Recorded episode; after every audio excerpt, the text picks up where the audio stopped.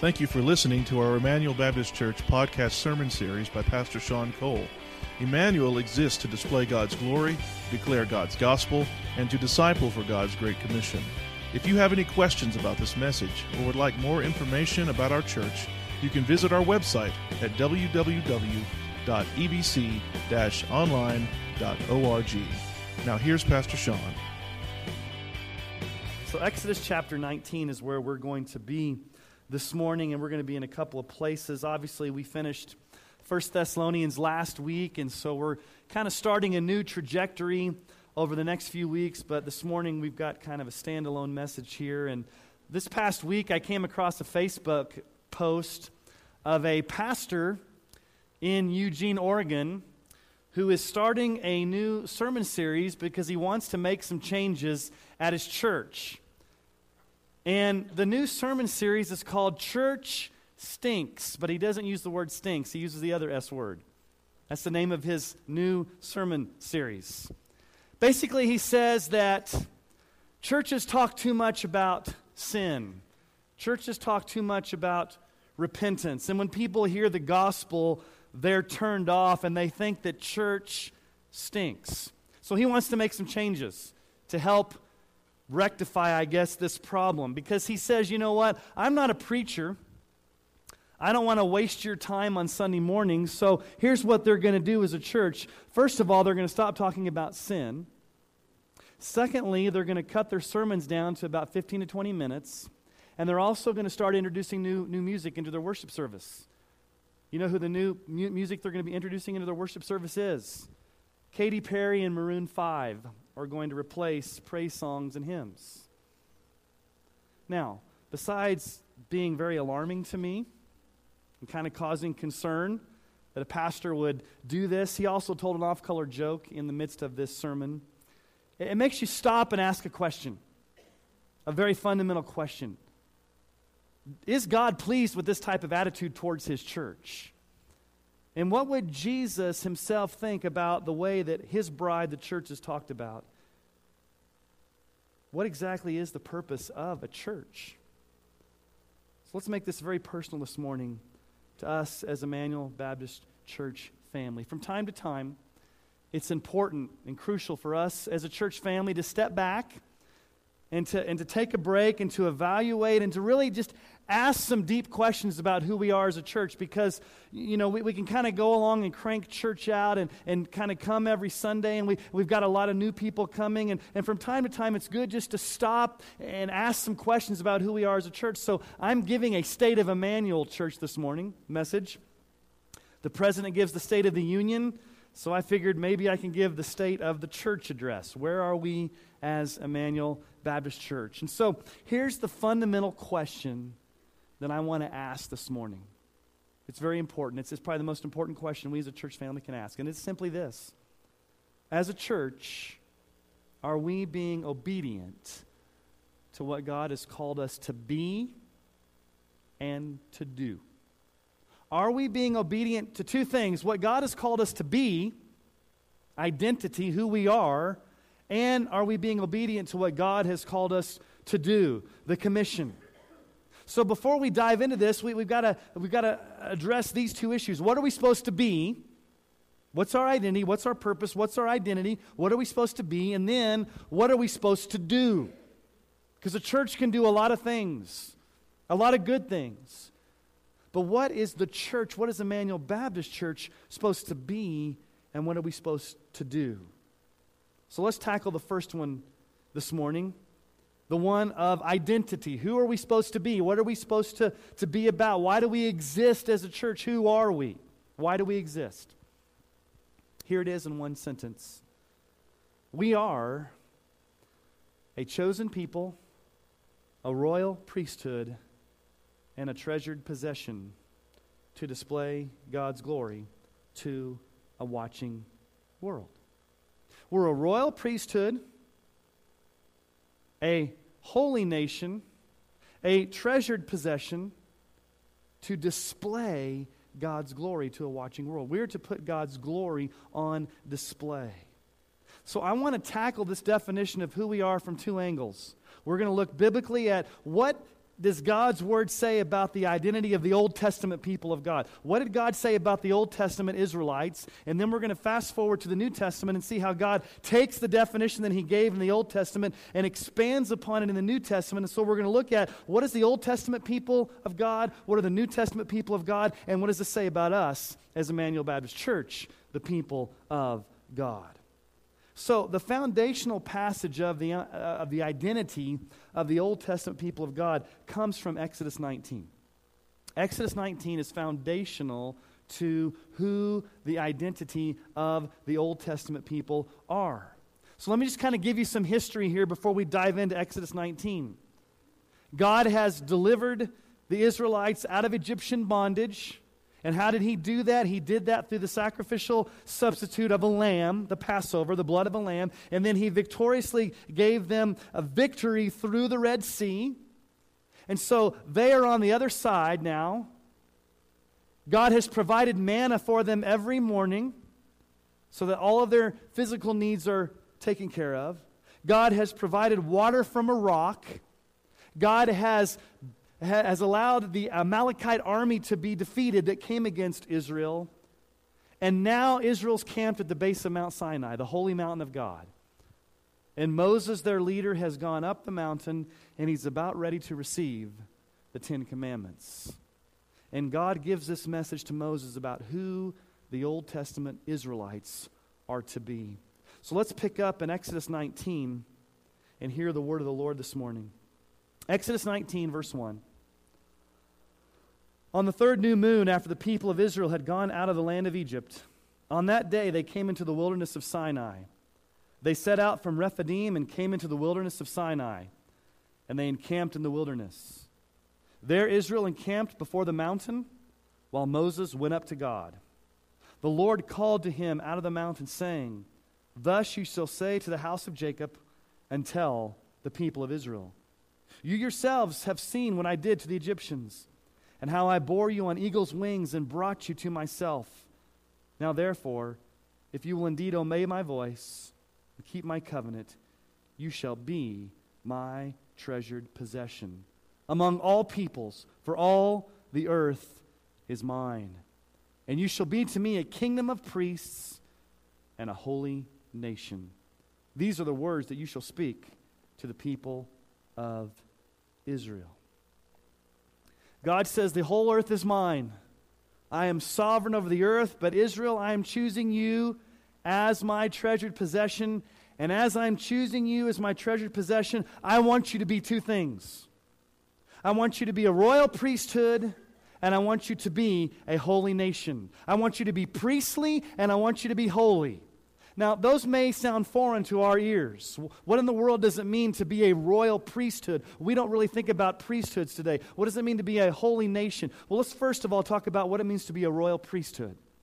What was Israel's call to be a royal priesthood? Well, think about the priest of Israel. The priest in Israel had two functions.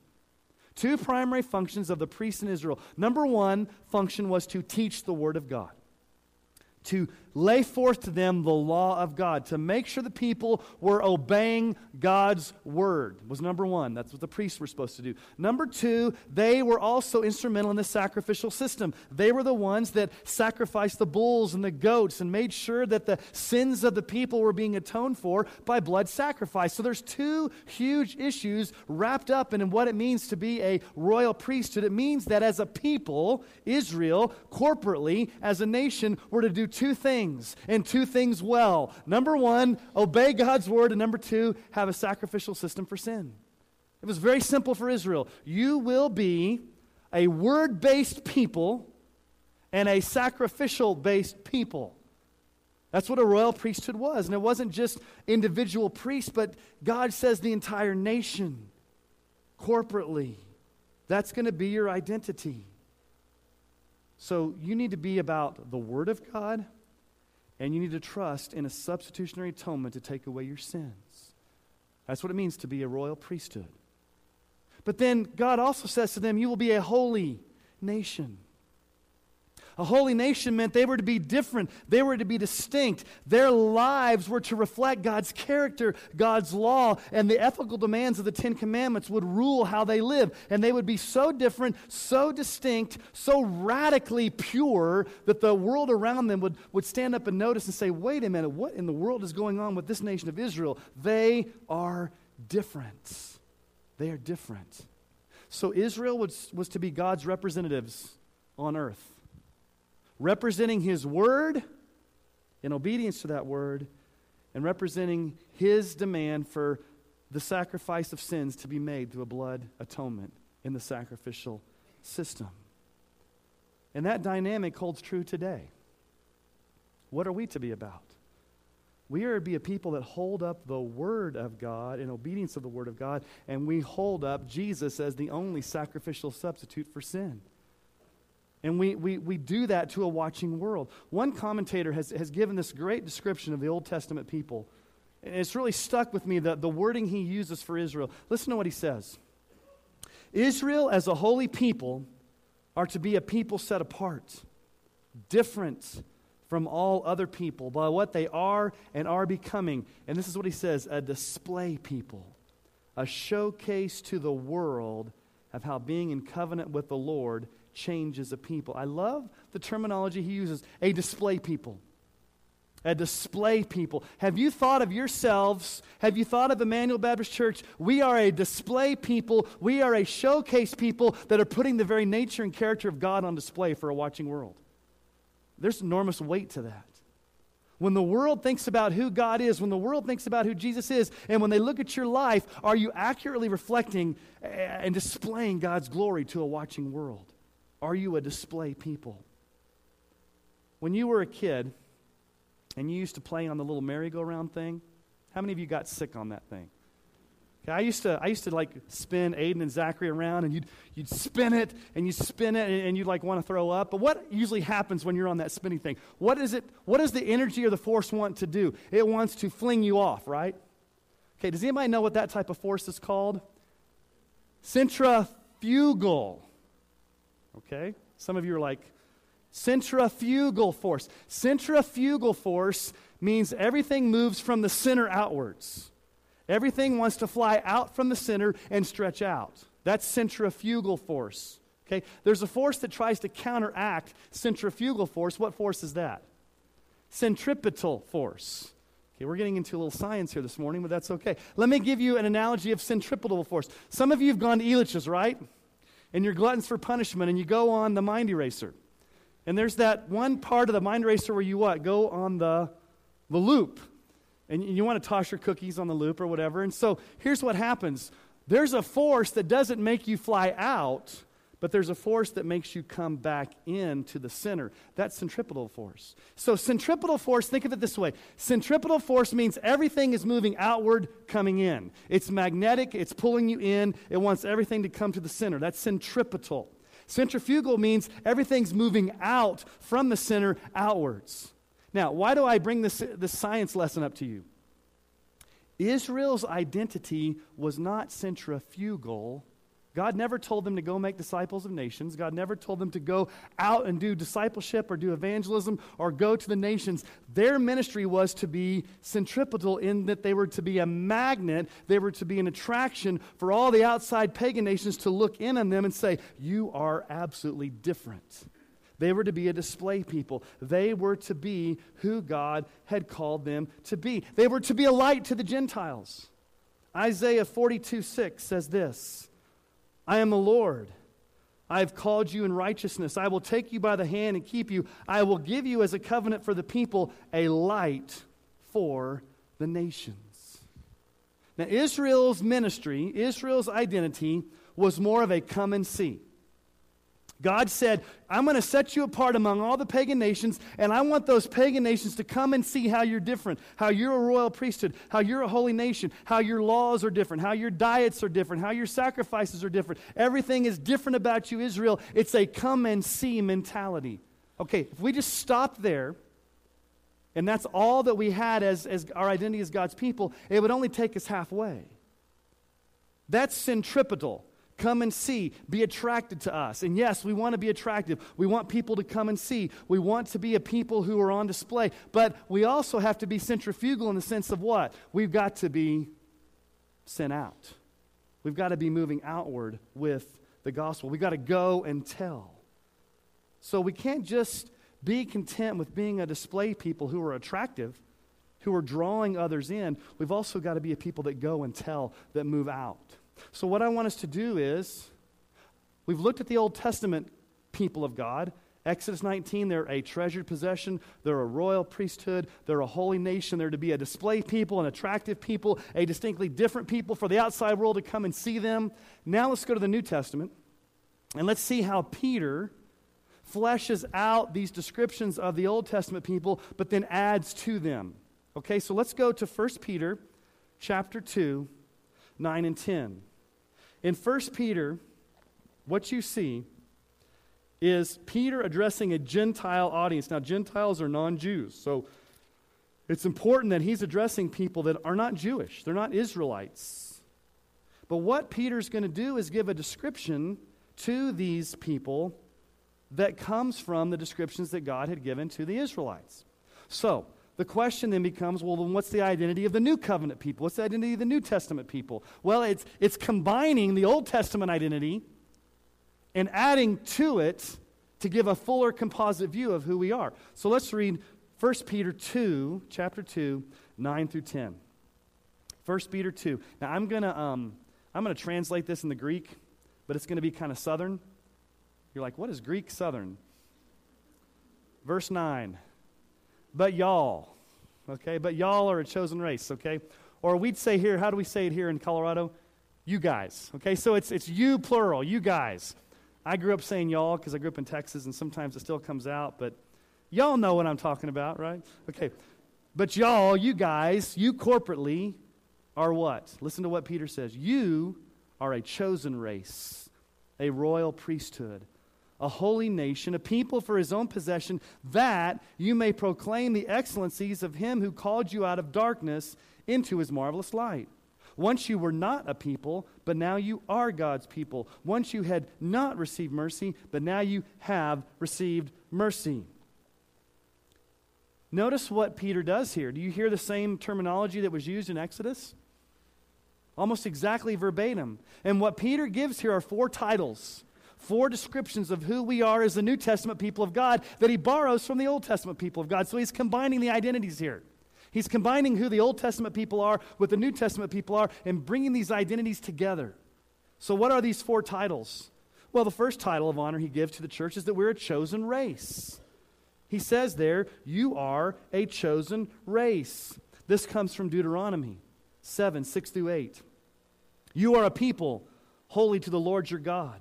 The Lord your God has chosen you to be a people for his treasured possession out of all the peoples who are on the face of the earth. It was not because you were more in number than any other people that the Lord set his love on you and chose you, for you were the fewest of all peoples. But it is because the Lord loves you and is keeping the oath that he swore to your fathers, that the Lord has brought you out with a mighty hand and redeemed you from the house of slavery, from the hand of Pharaoh, king of Egypt. God has chosen us to be his royal treasured possession. And you may ask the question well, then why did God choose us? Was there anything good in us? Was there anything worthy in us? Was there anything where God looked down and said, you know what, they, the Israelites were so worthy to be, to, be, to be chosen and be saved? As a matter of fact, God here says, no, it's, you weren't all that. It wasn't because you were great. What is God's reason for choosing a people? Because God gets to choose. And God loves to choose. And God does it because He loves us. I don't have an answer as to why God chooses us. All I know is that God does it in spite of the fact that we're rebellious, that we're messed up, that we're warped, that we're depraved. And God says, in spite of all that, I'm going to choose for myself a people called the church. And notice how He says it's a chosen race. Do you realize there's only one race? In the church, there's only one race. We're called Christians. Now, we have multiple ethnicities and we have multiple backgrounds and we have multiple cultures, but when we come together as God's people, God brings us all together as one family. So there should be no prejudice, there should be no bigotry, there should be no racial profiling, there should be nothing of any type of racism or prejudice in the church because God has called us together as one people. There's one race, it's the chosen race that God has given.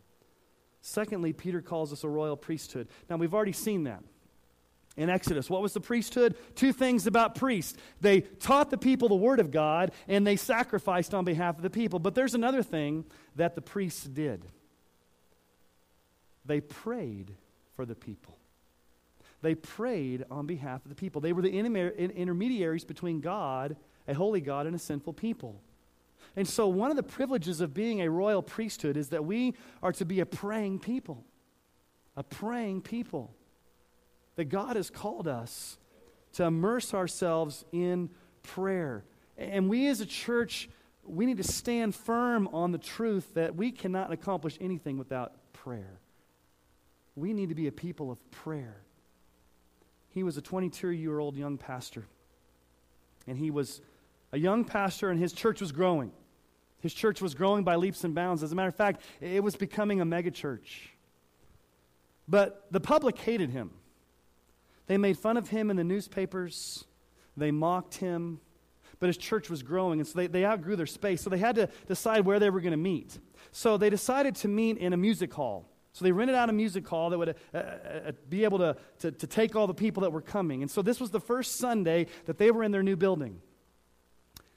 And, and this 22 year old pastor was a little nervous because it's, you know, it's, it's a new venue and all these people are coming. And so it's a Sunday night service. And because people did not like this preacher, somebody decided to play a joke that night. And they yelled out, Fire. And there became a stampede where people were running for their lives. Seven people were killed that night in the worship service and 28 seriously injured on the very first night. This, this horrified this 22 year old pastor. He was shocked. He was heartbroken. It actually almost crippled him to where he never preached again. He could have stopped on that night and said, I'm not going forward with this. Do you guys know who that man is? That's Charles Spurgeon. None other than Charles Spurgeon, when he was 22 years old, he almost quit the ministry. And this is what he said to those people as a 22 year old young man.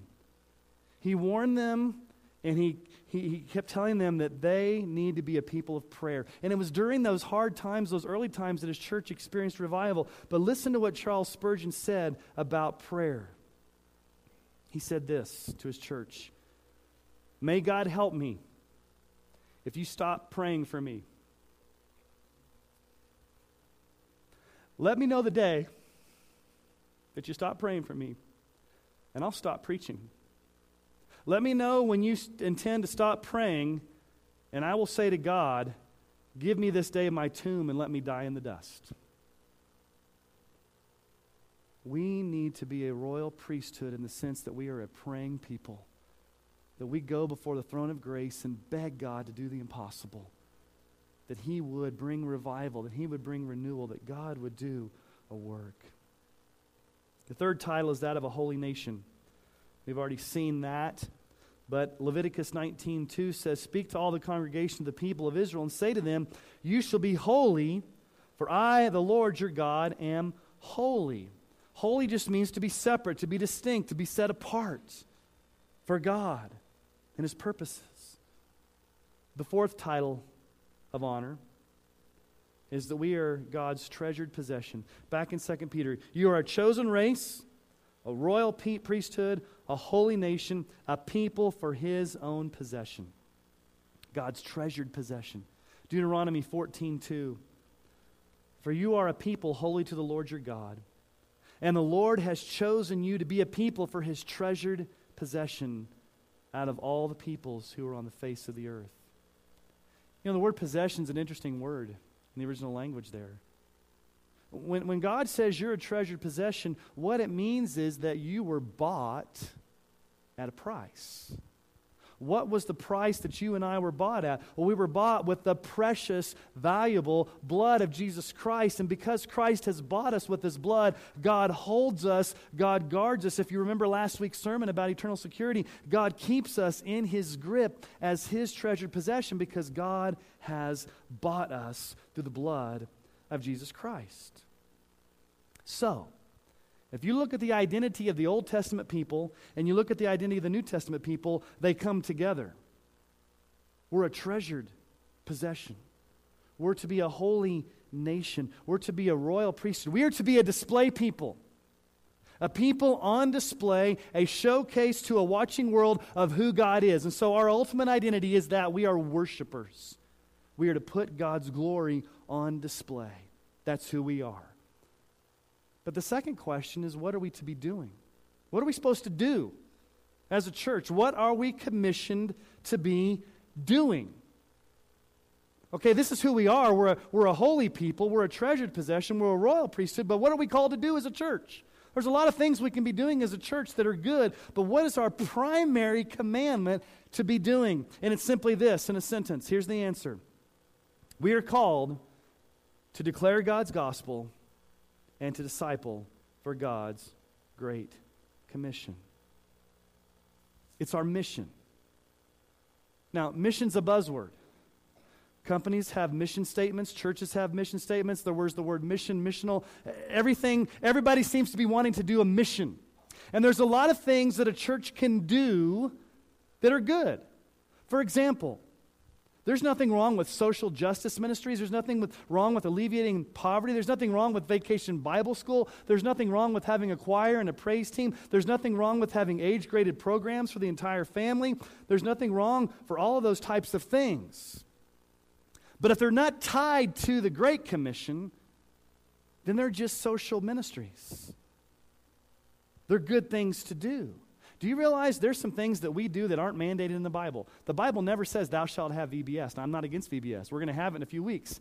But if Vacation Bible School does not lead to making disciples, then why are we doing it? The Bible says, Thou now shalt not, the Bible never says, Thou shalt have a praise team. I'm not against a praise team. We need to have one. But if a praise team is not leading us into worship or making disciples, then we shouldn't do it.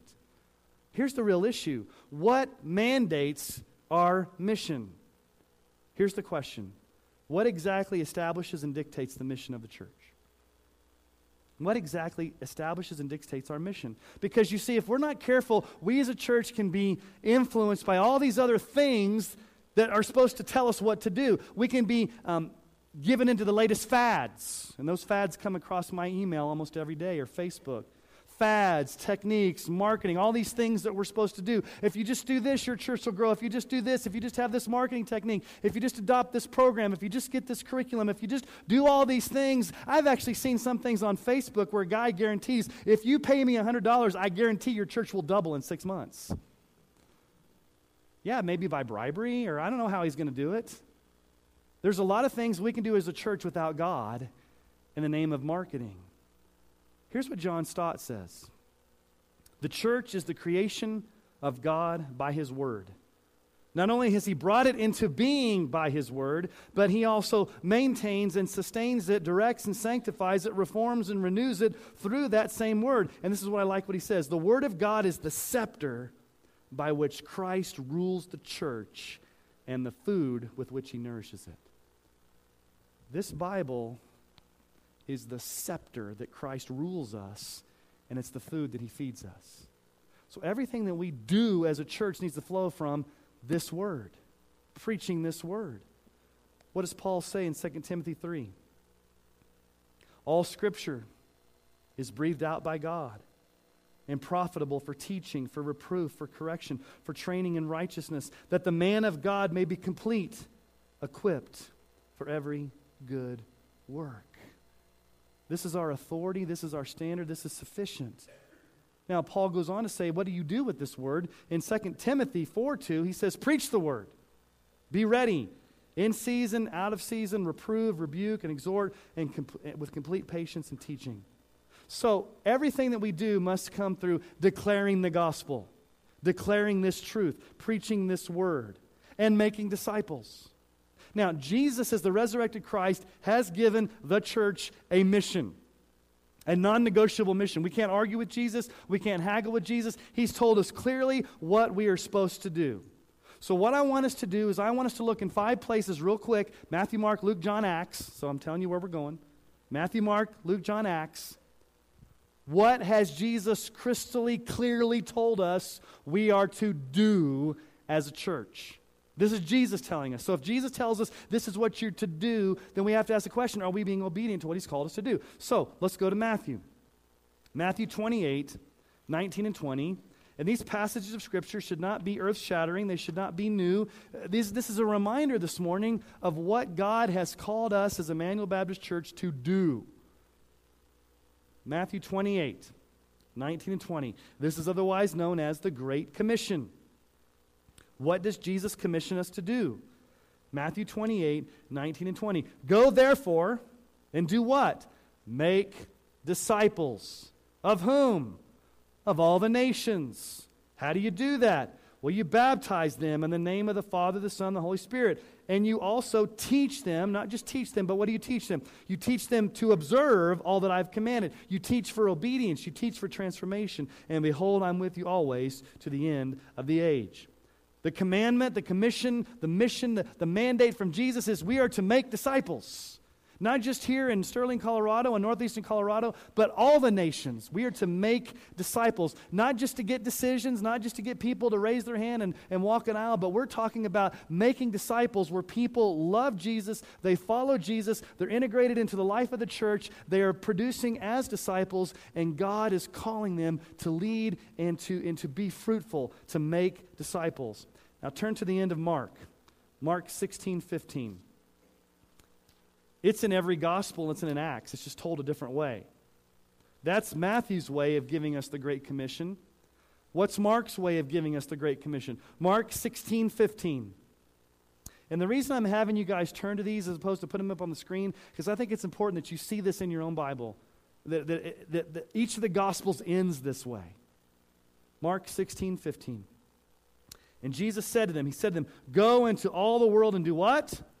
proclaim the gospel to whom? The whole creation. Preach the gospel, proclaim the gospel, share the gospel, share the good news to all creation. Preach the gospel, declare the gospel, make disciples.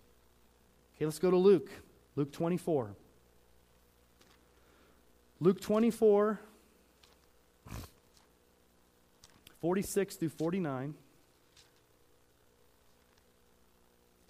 After Jesus has risen from the grave and he has taught his disciples how to understand the Old Testament, he gives them this commission. Luke 24, 46 through 49. Again, these are the words of Jesus. He said to them, Thus it is written that Christ should suffer on the third day, rise from the dead, and that repentance and forgiveness of sin should be proclaimed, should be preached, should be shared in his name to whom? All the nations, beginning from Jerusalem.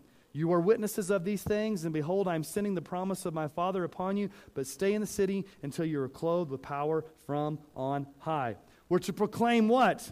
Forgiveness of sins, repentance, to whom? All creation. Matthew, make disciples of all nations. Mark, preach the gospel to all creation. Luke, preach repentance and the forgiveness of sins to all creation. Okay, let's go to John.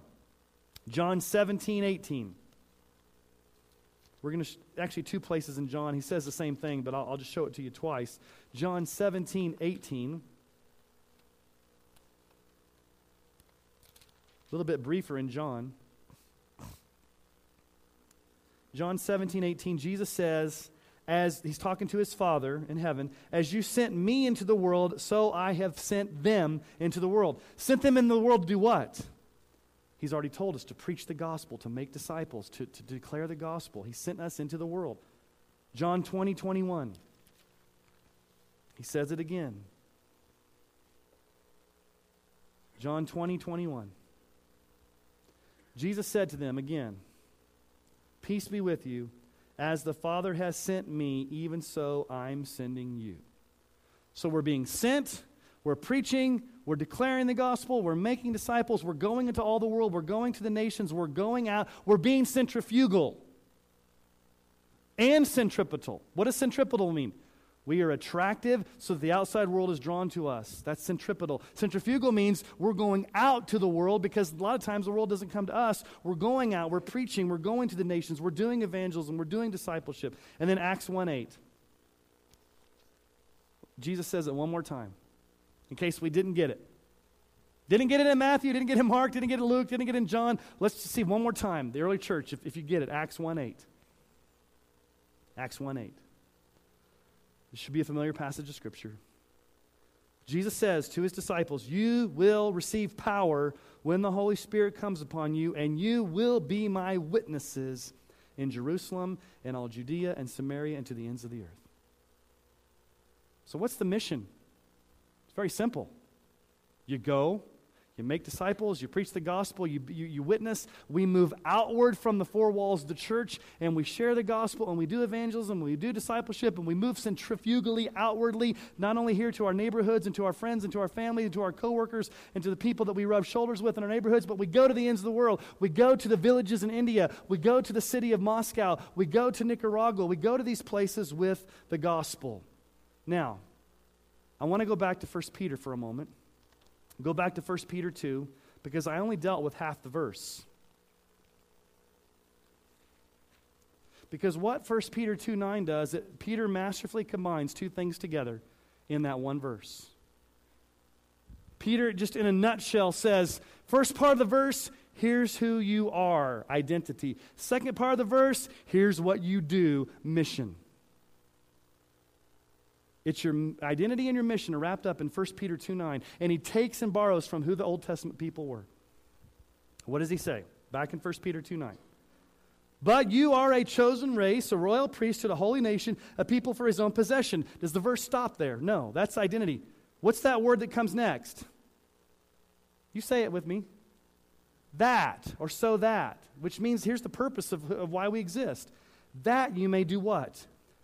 Proclaim the excellencies of him who called you out of darkness into his marvelous light.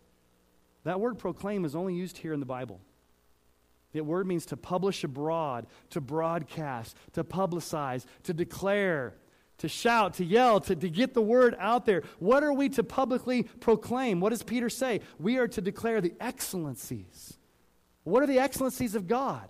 Well, it's all of who God is, it's his character, it's his majesty, but most importantly, the excellencies of God are the death, burial, and resurrection of Jesus Christ and the command for all people to repent and believe in him for the forgiveness of sins and for eternal life. We're to proclaim that to the world. Why? Why are we to proclaim that? Because what has God done? God has made us worshipers. How has He made us worshipers? What does it say there? He's called you out of darkness into His marvelous light. The reason that you can share the gospel is because you were once in darkness, you were once in bondage, you were once in sin, and God delivered you out of that. And because God delivered you out of that, now you can go tell people there's hope for them to be delivered out of that, and they don't have to stay in their sin, and they don't have to stay in their shame, and they don't have to stay in their guilt because Christ is an awesome, powerful Savior, and He saved me, and He can save you. And so I'm going to proclaim that to you, and I'm going to tell you, you don't have to be in darkness anymore. You can come into the light. It's our conversion. Just for the sake of time, let me give you John 3 19 through 20. Listen to what Jesus says. This is the judgment.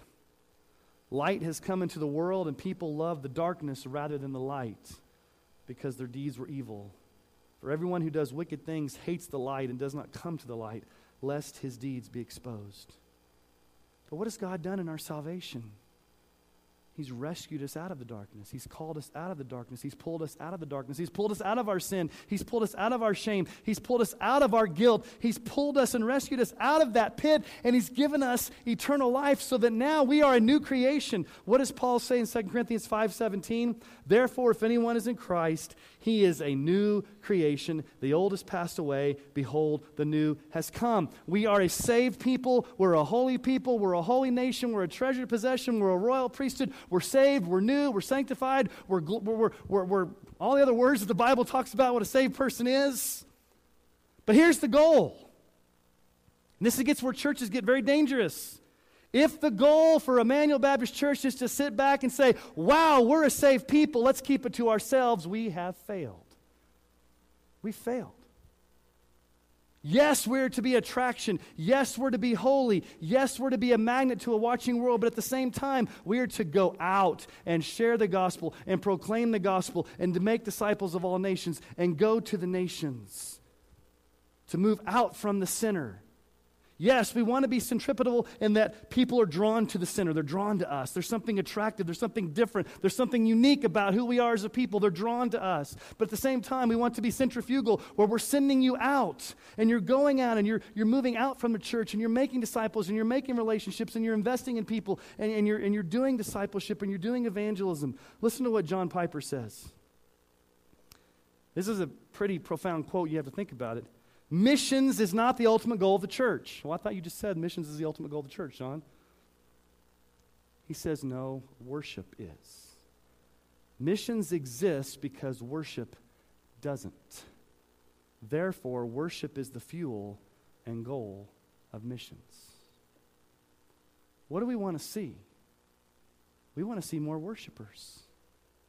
We want to see more rebels bowing their knees to King Jesus. And so we as worshipers go out and witness. There's worship and witness. We are worshipers and we witness. And so here's my challenge to you, Emmanuel Baptist Church, to you individually.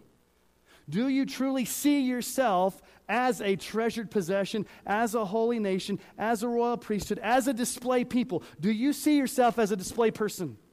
Then when people look at you and people look at our church, they say, wow, you've put God on display. And it's beautiful, it's glorious. I can see who God is because of your life. You're living in such a way that you bring glory and honor to Jesus Christ. You're being obedient to his word and you're believing in Jesus Christ and his sacrifice. You are a person who reflects the glory of God. But secondly, do you see not just who you're supposed to be, but what you're supposed to do? That you're supposed to be making disciples. That's just not just my job. He gave that commission to the church. Do you see yourselves as one who's to be going out, making disciples, investing in lost people, sharing the gospel, being a witness, telling your friends about Jesus? Go into the dark regions of the earth with the gospel. Do you see yourself as one sent on a mission out to the lost? Do you see yourself as someone uh, on a mission to do something bigger than yourselves? Something bigger than yourselves, and only God can do, and that is save lost sinners through your verbal testimony.